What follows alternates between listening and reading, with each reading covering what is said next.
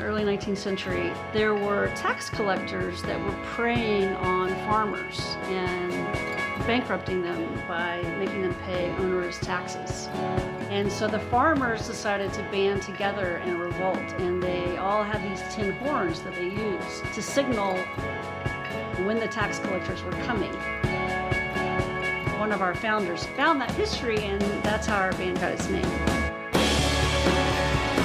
That's Lisa Lindsay of the Tin Horn Uprising.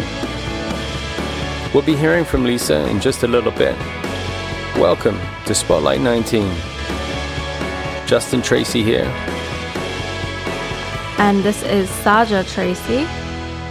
And we're back.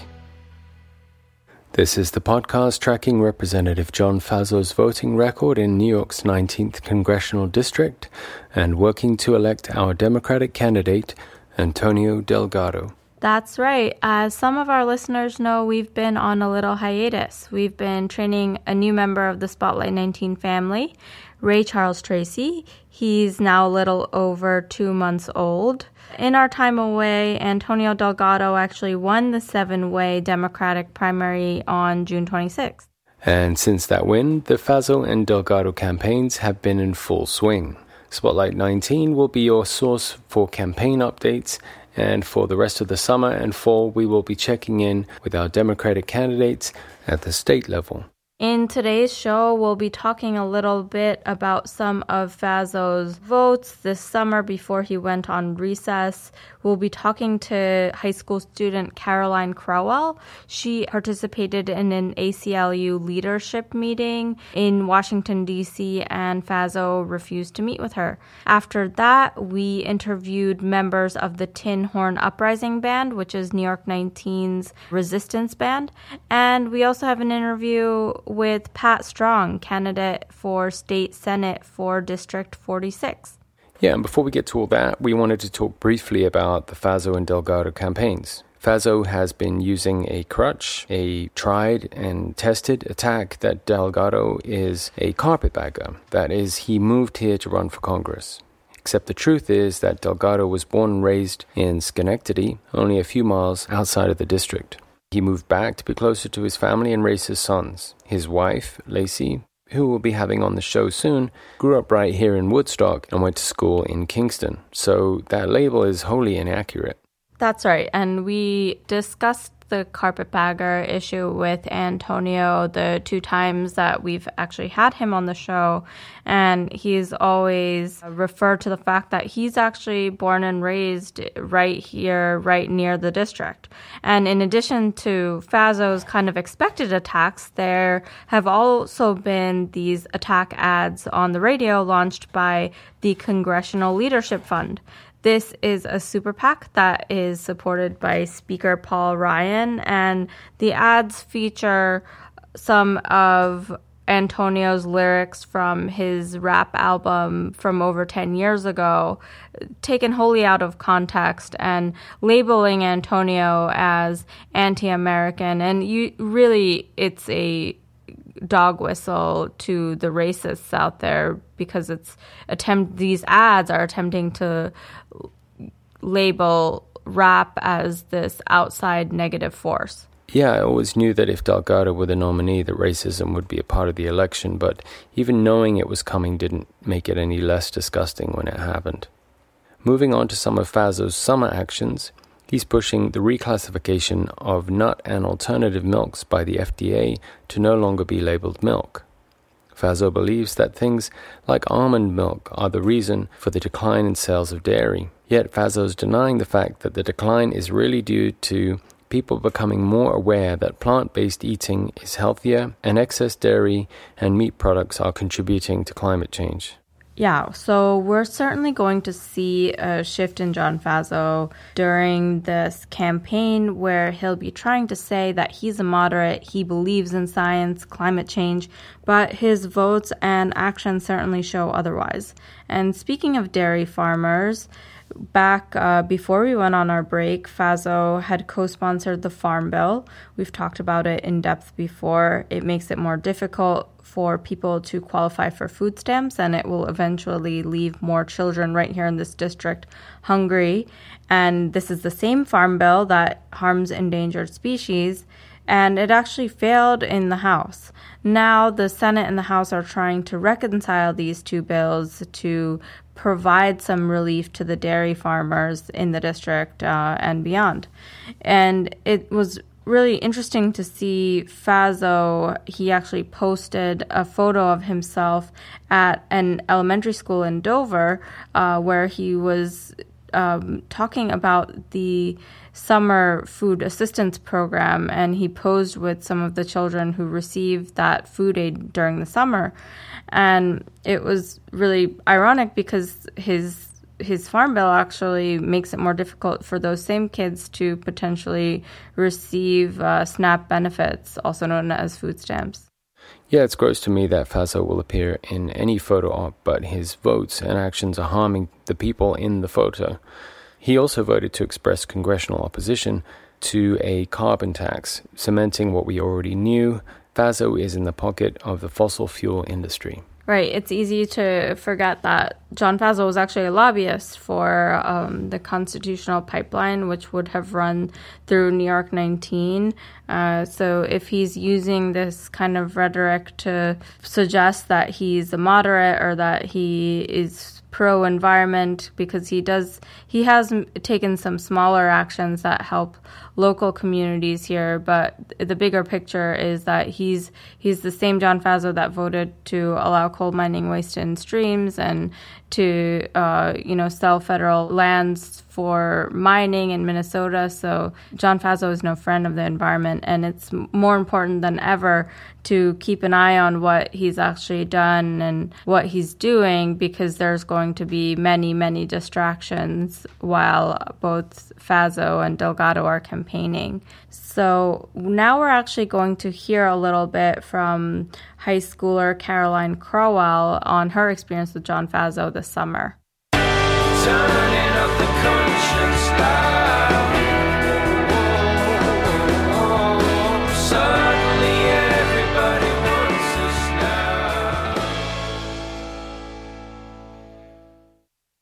Today, we're talking with New York 19 youth activist Caroline Crowell. She just returned from an ACLU youth training in Washington, D.C.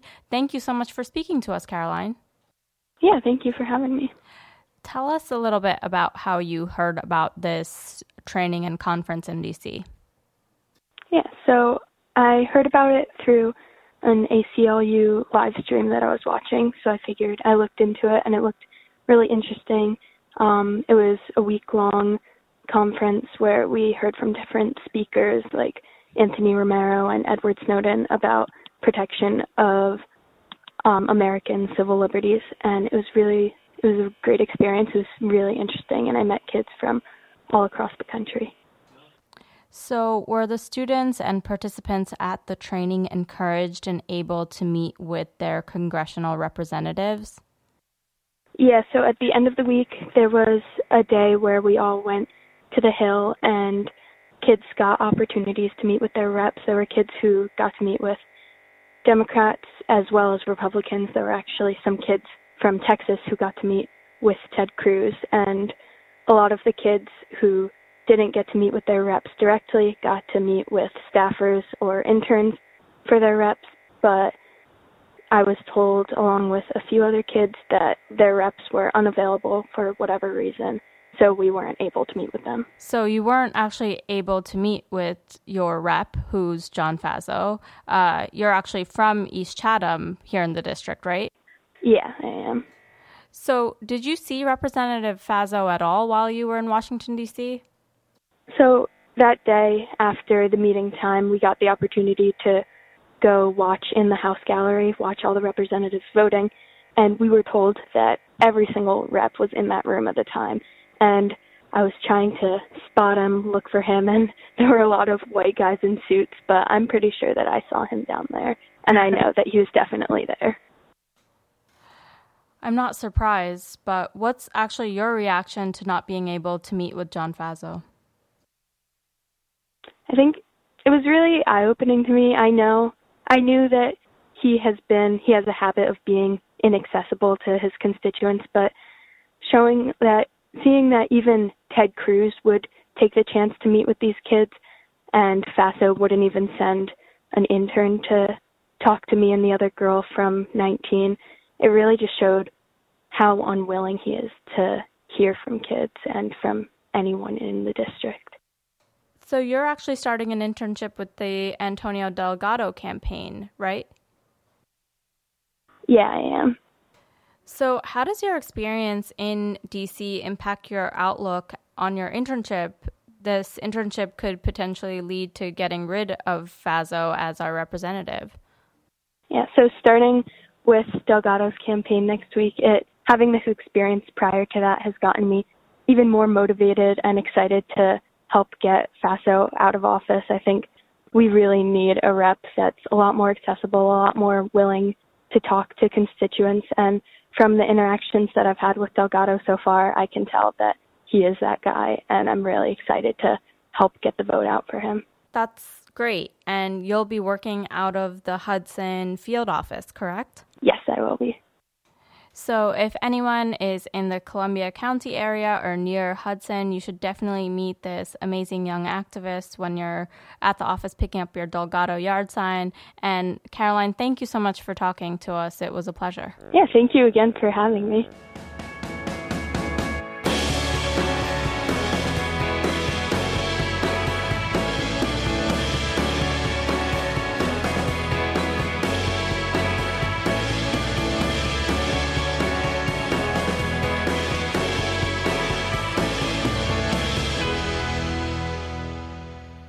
So today we have with Spotlight 19 Lisa and Bernard from the Tin Horn Uprising. Welcome. Thank you so much for being here. Thank you for having us. Thank you.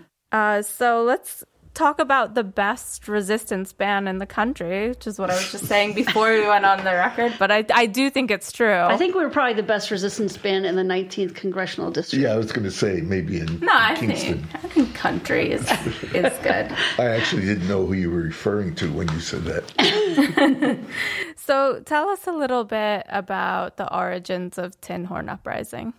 Sure. So, uh, Tin Horn Uprising was started by uh, five individuals and who have a background in music, in organizing, in anti racism work, in activists, and in art, and in community development.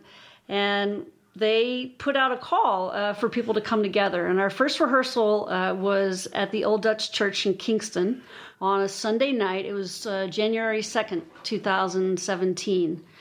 I still get chills when I think about it. I didn't know anyone. I brought a neighbor. I actually brought Jason Clinton, the the spouse of uh, Deborah Clinton, who uh, oh, wow. with me is on. The, we're both on the board of Move Forward New York, and we got out of our car with our saxophones, and out of the shadows came people walking around, you know, dark, deserted downtown Kingston on, on a Sunday night, carrying sousaphones and accordions and trumpets. And it was incredible. And it's been an incredible experience ever since. So, how many members does the band have? If there, I know it's kind of going to be a fluid number. Right. We have so about 75 members, and they're not all, you know, people are, some people are more active than others, but we have 75 members. But we have people in Columbia County and then as far south as well below like Fishkill or something. Yeah. So if something's going on in Kinderhook, we're likely to get our northern neighbors, more of our northern neighbors, and if it's happening south of Poughkeepsie, that's a, a slightly different crew. That's actually a perfect tie-in to my next question, which is how do you actually decide which events you're going to play? I know you're kind of a fixture at Faso Friday in Kingston, but you also are, you know, present at a lot of the different actions around the district. Right. So I, I did a um, I attempted to count up how many uh, how many times we've played. Uh, so I think that um, we've played at at least sixty five different events. Um, wow. Yeah, since before the inauguration, plus at least forty three Faso Fridays. And so I think that the way we decide is that Uh, sometimes one of us will find out that an event is happening or that an event should be happening. Um, and we will contact the organizers and ask them if it'd be helpful to to have a marching band there or a brass band there. Uh, sometimes people contact us through our website, tinhornuprising.org, uh, and and usually we will put out a call to the band members, and if enough band members say that they're willing to do it, then then we do it. One of the views that we've heard from kind of people who are more on the center is, you know, the, and then this band showed up to this protest, and you know these these hippies and these radical leftists, as John Faso has called some of the protests outside his office. I was wondering if you faced any kind of opposition from from people and how you've possibly dealt with that. We had some of our members got arrested inside John Faso's office. Oh, are they uh, part of the the Faso Nine? Yep. So the, the Faso Nine is uh, a group of individuals who were protesting the Dream Act right. in Kinderhook, um, and we've talked about them a little bit on the show. So I didn't realize that what some of the members were. Yeah, actually. three of some them. Some of the founders, right? Yep, yep. I believe there's a hearing tomorrow. Yes. Yeah.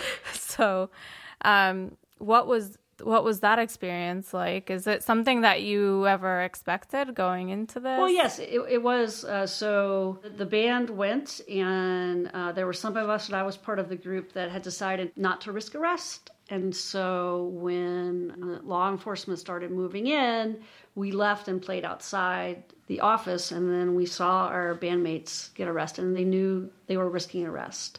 And then, um, you know, at the Black Women's March, some of us, I was one of the ones who had committed to risking arrest. Uh, so it's a matter of, you know, we're trying to get additional training and um, just be ready for some of the things that might happen if you know if fascism continues to escalate in our country. John Faso, now that we're turning to this election and the campaign that's going to be in full swing after June 27th, where Faso's definitely going to be hitting the airwaves, uh, we know he's going to kind of pivot to being a moderate because that's kind of what he has done in the past. And uh, meanwhile, he's one of the few congressmen in the country that had people arrested in his office, including members of your band. So I find that really interesting um, and kind of sad, honestly. I, I grew up in Newark, New Jersey, and I thought surely when, when the band started that we would be in situations where we would be handcuffed and people would be attacking us on the streets and so forth. Many, many of the people in the band are retirees and not physically resilient, let's say. And it's been surprising that we we've had very little of it. The most we've had is sometimes somebody will ride past in a car and they'll yell um, articulately, as it may seem, "Get a job." If anyone wants to get in touch with Tin Horn, or how do they find you? I know you mentioned the website earlier, yeah, but just one more time. They can email us at uh, info at tinhornuprising.org. Well, thank you so much for taking the time to be here. It was great to talk to you guys, and we're looking forward to seeing and hearing much more of you guys. Thanks for the great work you do on this podcast. So, we just heard from Tin Horn Uprising, and next up we have our interview with Pat Strong, who is running for New York State Senate. Uh, we know some of our listeners are spread out throughout the congressional district, and Pat Strong may not be running in your specific Senate district, but we hope you'll still listen. And chances are you have friends or family in the 46th Senate district. So as we go through the next few weeks and have our state candidates on, we hope you'll give them a listen and spread the word about them, even though you may not be a constituent in their district. So today uh, we have with us Pat Strong, who is running for Senate in New York State's 46th district. Welcome, Pat. Thank you so much for being here. Thank you, Sasha. I'm delighted to be here. And you're our first candidate in a while since uh, we had a baby recently. So congratulations to you both on beautiful Ray Thank Charles. you. And Ray is sitting in with us. So uh, to our listeners, you might be hearing a little bit from him.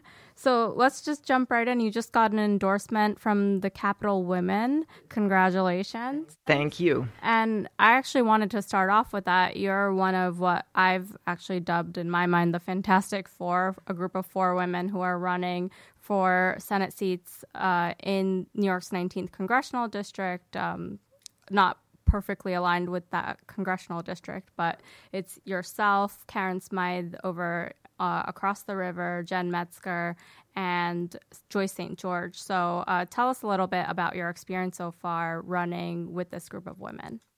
Oh, it's been wonderful. Absolutely, we've uh, we've chatted and we've talked, uh, had a chance to talk uh, somewhat at length. Recently, we did a press conference together up in Albany, just calling out the um, uh, Senate uh, Republicans for leaving so much work undone. Uh, so I look forward to collaborating with them. And then the really fun thing is that the four of us are part of the Baker Project of Eleanor's Legacy, which is actually 12 women running for the state Senate across the state.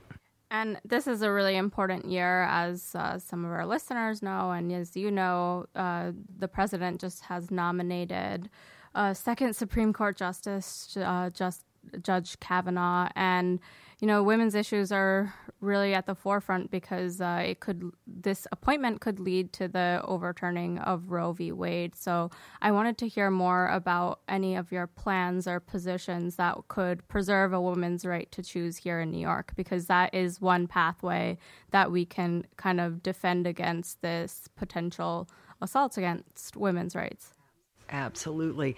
A first order of business when we have the majority in January of 2019 is going to be codifying Roe versus Wade. A lot of uh, folks think that it's a federal issue, but in fact, it's devolving to the states.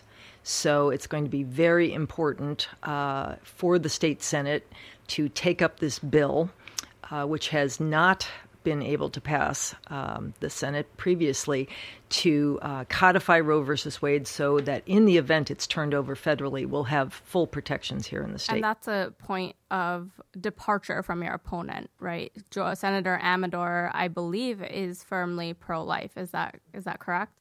Uh, I believe so. Right. And it's hard to know what his actual position is on a number of women's issues is because there haven't been that many votes on women's issues since he's taken office. Mm-hmm. So another thing that I think that Senator Amedore will point out is that you're both quote unquote small business owners. And we know politicians love to cite small business owners as the backbone of the American economy, but I would suggest that he is definitely in big business. Um, can you tell us a little bit more about your background and your uh, business history in this community? And you're from Kingston, correct? I am from Kingston. I came over in 1983 to work for the Daily Freeman and spent about 10 years in journalism. And then I had the opportunity to start my own business um, about 15 years ago uh, helping people save money by saving energy, essentially. So I promote solar and wind and how to make homes and businesses and institutions more energy efficient. And over the years, I've had a chance to give about two dozen people jobs, uh, which has been uh, really fun and gratifying and uh, but it keeps me firmly in the camp of a small business. And how does that differ from George Amedore, who is of Amedore Homes, and also uh, I think last year or the year before it was um, reported that he's I think the third wealthiest senator who gets income from outside sources other than his you know Senate salary. Where what's kind of the difference between yourself as a small business owner and I know he likes to say he's also a small business owner. Well, you know, for this election, I'm really sticking to his record primarily, is what I care about and what I think the voters uh, need to know about. But I, I uh, did note that he raised a million three in the last election, so he brought considerable resources to his last uh, election bid. And is campaign finance reform part of your platform, or what are your thoughts on what we can do to prevent the need for millions of dollars required to run a successful campaign here in New York. Oh, here in New York. Very much so. It's part of my platform. We need to get dark money out of politics. There's a number of pieces of legislation that have been stalled. Principal among them is the um, LLC loophole uh, bill, which the Republican majority has voted against, I think, three times now, and uh, they've said they'll vote against it again. So our uh, early business would include taking up that law and passing it. So, going back a little bit to your background as a small business owner, something we hear a lot from our friends and peers that are also small business owners or are freelancing is healthcare. And I know that you're a supporter of the New York Health Act. And yesterday or the day before, I believe the Rand, um, it, it is the Rand Corporation, correct? So the. Rand Corporation came out with a study that proves that the New York Health Act will not lead to increased costs or increased taxes. So, could you speak a little bit more on your support on the New York Health Act, which is essentially a single payer healthcare system for the state of New York? Yeah, I was very disappointed actually that I didn't get to sit in on the conference call that was held uh, to discuss the, the report, but I will be uh, listening to the podcast as soon as I can. Uh, the single uh, payer healthcare that's envisioned through the New York Health Act uh, is absolutely the, the step in the right direction. Uh, premiums, you know, continue to rise, and we still have too many of our friends and neighbors who are uninsured. So this is a step we need to go in, and it is a framework bill. It is not a fully fleshed out piece of legislation. So that means there's going to be a lot of work to do in 2019 uh, to put um, teeth into the bill and I'm sure it will result in um, a lot of compromise and a lot of discussion so that um, the different parts of our uh, economy, you know, can come together around this. But we've watched a neighboring state do it, Massachusetts, and it is absolutely time for New York to move in this direction. What has been your experience personally or uh, as a small business owner with healthcare? You know, over the years, over you, the years. you started your business kind of before the Affordable Care Act went into place. Right. And we hear really different stories from people. Some people say the ACA allowed them for the first time to have insurance, which was great. Mm-hmm. And then there are a lot of small business owners, especially in our area, that say they've seen their premiums skyrocket and they're kind of opposed to what has happened since the implementation of the Affordable Care Act. Yeah, thank you for this question. I really appreciate it. I did not experience a skyrocketing of premiums. I've uh, always offered insurance to my employees who need it. I certainly have had uh, employees who did not need it because they were covered by an, a family member. Uh, but for those who did, we've seen you know, like with anything else, we've seen creeping increases over the years. Uh, but I have not experienced the um, huge increase. Right now, I'm covered um, on the, um, you know, the state exchange myself. And while it's more than I wish to be paying, uh, I certainly uh, am glad for it. It has high deductibles. Um, but I can imagine, and I do know from talking to many people, that those um, high deductibles are hard to pay. So we need to get in there, fine tune uh, this plan and uh, make it accessible to everybody. So, on our podcast, we follow kind of almost obsessively John Faso, um, more so than what's going on in the New York State. Uh, at the state level, um, but uh-huh. George Amedore actually shares an office with John Faso here in Kingston, and as as you know, there's Faso Friday every week. Every um, week do you um, think that Faso Friday has increased awareness of Amedore, or do you think that you know people are so focused on sticking up to Trump, and one of the ways to do so is through Congress that they're kind of forgetting about uh, the state mechanisms that we have to really, you know, go against what's going on in Washington? I think there's generally increased voter awareness across the board. Uh, while uh, there is tremendous interest in uh, sending Mr. Faso on to his next um, job, I think a lot of people realize that very uh, concrete um, things like health care, uh, like women's reproductive rights, have been stalled, and it's the state, not the federal government, that's holding up. Sure. And did you have any interest in running for office, or what really uh, led you to make that decision to mm-hmm. to to get involved in this crucial year? Yeah. Well, I certainly am a first time candidate, uh, but I have been very active in my community. So I've been active in the small business community in Kingston, particularly with regard to brand new businesses, uh, businesses owned by first generation Americans, you know, all along the Broadway corridor where I'm located. That has been something I've focused on, helping my neighbors be successful businesses. And so, with that as a background, uh, plus my own volunteer work in the arts, uh, in a leadership uh, role, convening. Um, you know, meetings of the artists who are bringing new life to Kingston. I felt that I could take that success that I've had in bringing people together and uh, make it translate uh, in government and policymaking. You mentioned your role with local artists, and is that the Made in Kingston, Kingston initiative? Could you is. tell us a little, bit more, about that? more about that? Sure, absolutely. You know, my uh, home and office are located in Midtown Kingston, which has uh, had a reputation or had a reputation for many years as the most economically challenged uh, part of the city. And um, it was always our belief, uh, my belief, and that of the folks I, I work uh, on a volunteer basis with, is that it was really poised for takeoff. It was where people would invest once they saw what a great neighborhood it was. And sure enough, a lot of artists who ha- are pouring out of the boroughs of New York City find that uh, they can get uh, wonderful spaces to rent or buy in Kingston. And so we've really uh, experienced a renaissance there. So, about six years ago, we started an annual event to bring all the artists together right before Christmas so they can show their wares, sell their wares, and demonstrate the power of the arts in Kingston. Well, I have to applaud you because your uh, attention level and focus is excellent because Ray Charles is just waking up and kind of making eyes. I think he's making just. I think he's just us. saying Yeah. amen. You know, he's like he's amening me.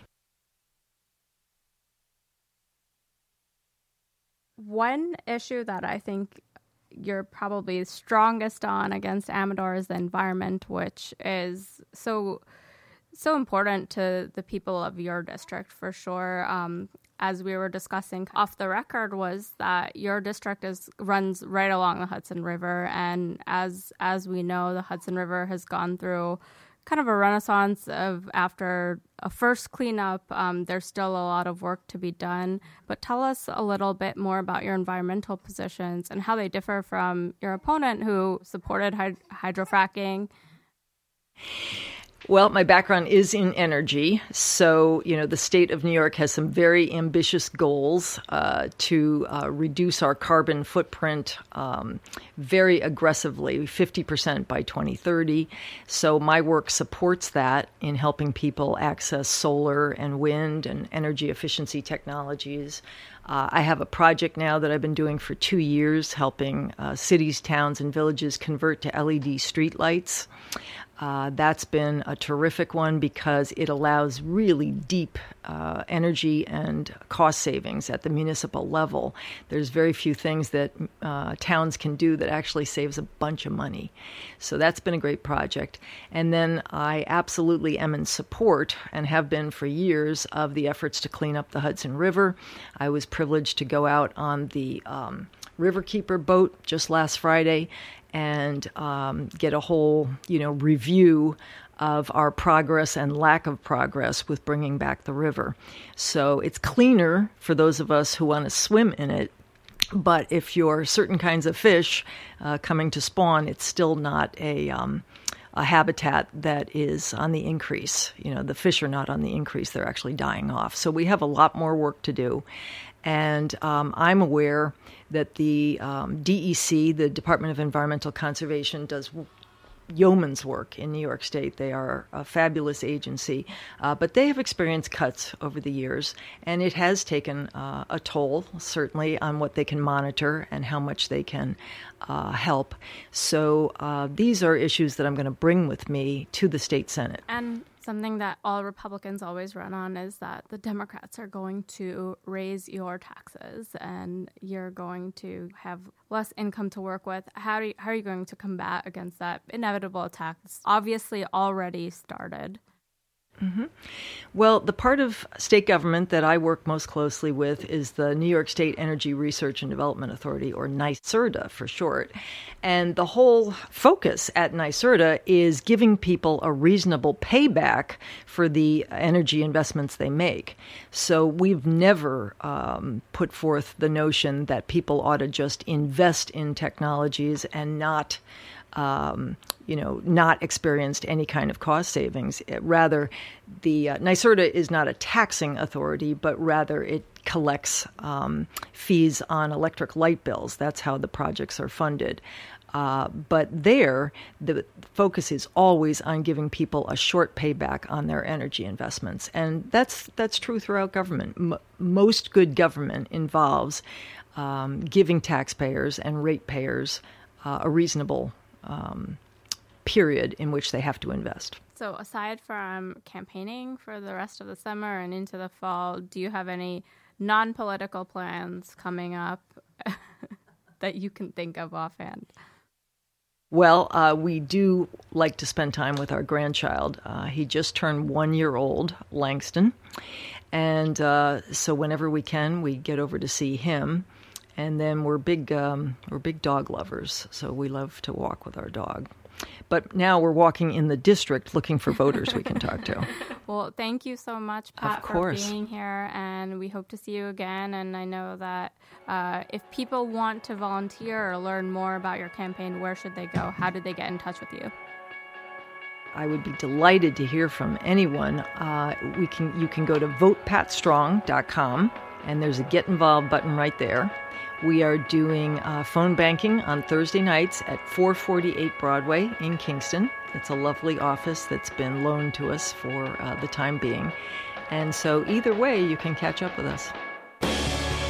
Next week, our show will be featuring Chad McEvoy, who's running for State Assembly in New York's 101st District. Reach out to us on social media. Our handle is at NY Spotlight 19. And Ray says, keep the faith.